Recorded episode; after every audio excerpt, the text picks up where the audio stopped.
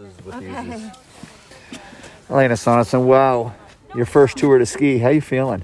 Uh, ready for a nap. How uh, how did that final climb go?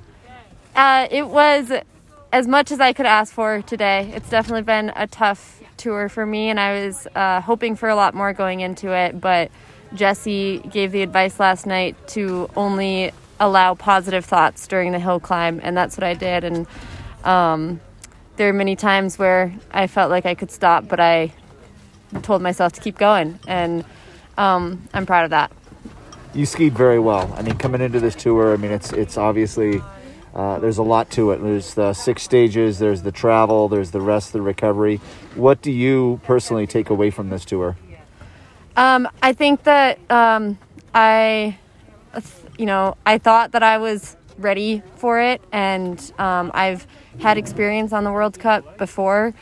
Um, but I think that the Tour de Ski is just a whole other beast in itself, and uh, it was a great experience, and it just really, uh, just kind of shows me how how far there is to go still, how much potential there is yet. So you're ready to come back next year and take everything you learned this year and apply it? I'd love to. Yeah. Excellent. Congratulations. Thanks.